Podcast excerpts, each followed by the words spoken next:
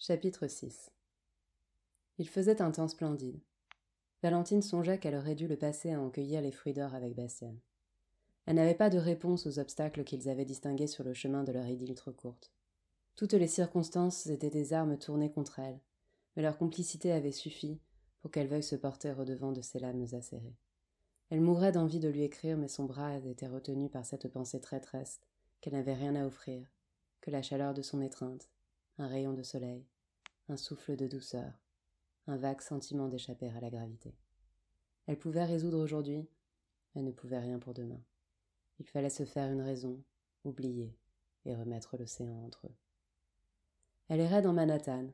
Elle ne s'était jamais habituée à la foule, même si elle prenait toujours autant de plaisir à s'y fondre et à y avoir le sentiment, le temps d'arriver à sa destination, qu'elle était une vraie New-Yorkaise.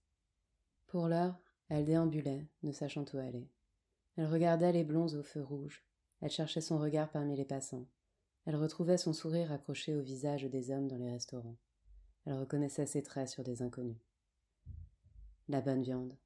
Elle avait le goût d'un cocktail à la lavande, du café dans les embruns, l'odeur des ormes trempés de Central Park, d'un indescriptible shampoing, la texture de la chair ferme et la tendresse d'une peau laiteuse. Elle l'avait mangé trop vite. Bastien avait été un présent fait d'épines, une fraise salée, un cri de silence, la main calleuse au toucher de soi. Elle se souviendrait de leurs étreintes sur la plage de Toulouse sous le ciel étoilé, de ses doigts dans ses cheveux, de son sourire à la sortie du métro de Fourteenth Street, de son corps nu contre son corps nu, de leurs baisers passionnés dans la cuisine de démonstration, de ses mains chaudes contre ses mains froides sur un banc au bord d'un lac, du bonheur insouciant qu'ils avaient ressenti durant ces trois mois. C'était beau, c'était fini. Elle entra dans une librairie. Tout le devant de la boutique était occupé par les non-fictions, des biographies et des essais de personnalité, des ouvrages illustrés de voyage ou de cuisine, et surtout des livres de développement personnel qui expliquaient comment vivre sa vie. Pourquoi vouloir lire des choses vraies?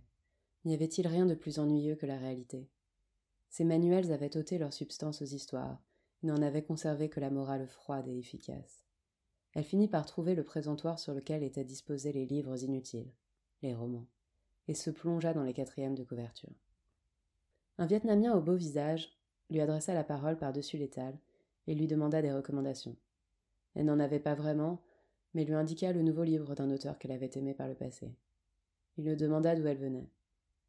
Charmé de faire votre connaissance, lui dit-il dans un français un peu suranné. Il était sympathique. Il continua en anglais. Il habitait aux États-Unis depuis quinze ans. Il avait été employé de bureau et s'était reconverti en professeur de yoga. Habitait-elle ici? C'était dommage. Il aurait aimé la revoir. Il prit congé poliment, mais revint timidement sur ses pas, et, à nouveau en français, lui glissa avant de se retourner pour toujours. Dans une autre vie peut-être. Elle sortit de la boutique. Un sans-abri devant une supérette lui demanda de l'aider.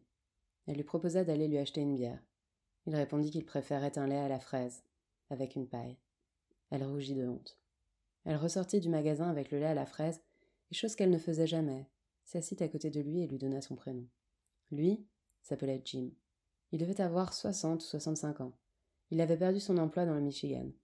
Sans famille et sans parvenir à rebondir, il avait fini par accepter de la municipalité un billet de car pour aller New York. Il était venu ici pour trouver du travail. Cela faisait un petit bout de temps maintenant. Il était vétéran, il avait combattu les Viettes. Il n'arrivait plus à toucher ses chèques d'anciens combattants parce qu'il n'avait pas d'adresse. Une boîte postale coûtait 40 dollars, puis il fallait payer un petit quelque chose tous les mois. Il n'avait pas 40 dollars à avancer. Et puis il fallait payer depuis Internet. Il n'avait pas de carte de crédit. L'association des vétérans ne voulait pas lui donner ses chèques en main propre. Le libraire sur la place était sympa. Il le laissait recharger son portable. Peut-être qu'il allait accepter de recevoir son courrier. Valentine reprit sa route et rejoignit le soir Laura, John et Matteo pour leur soirée d'adieu.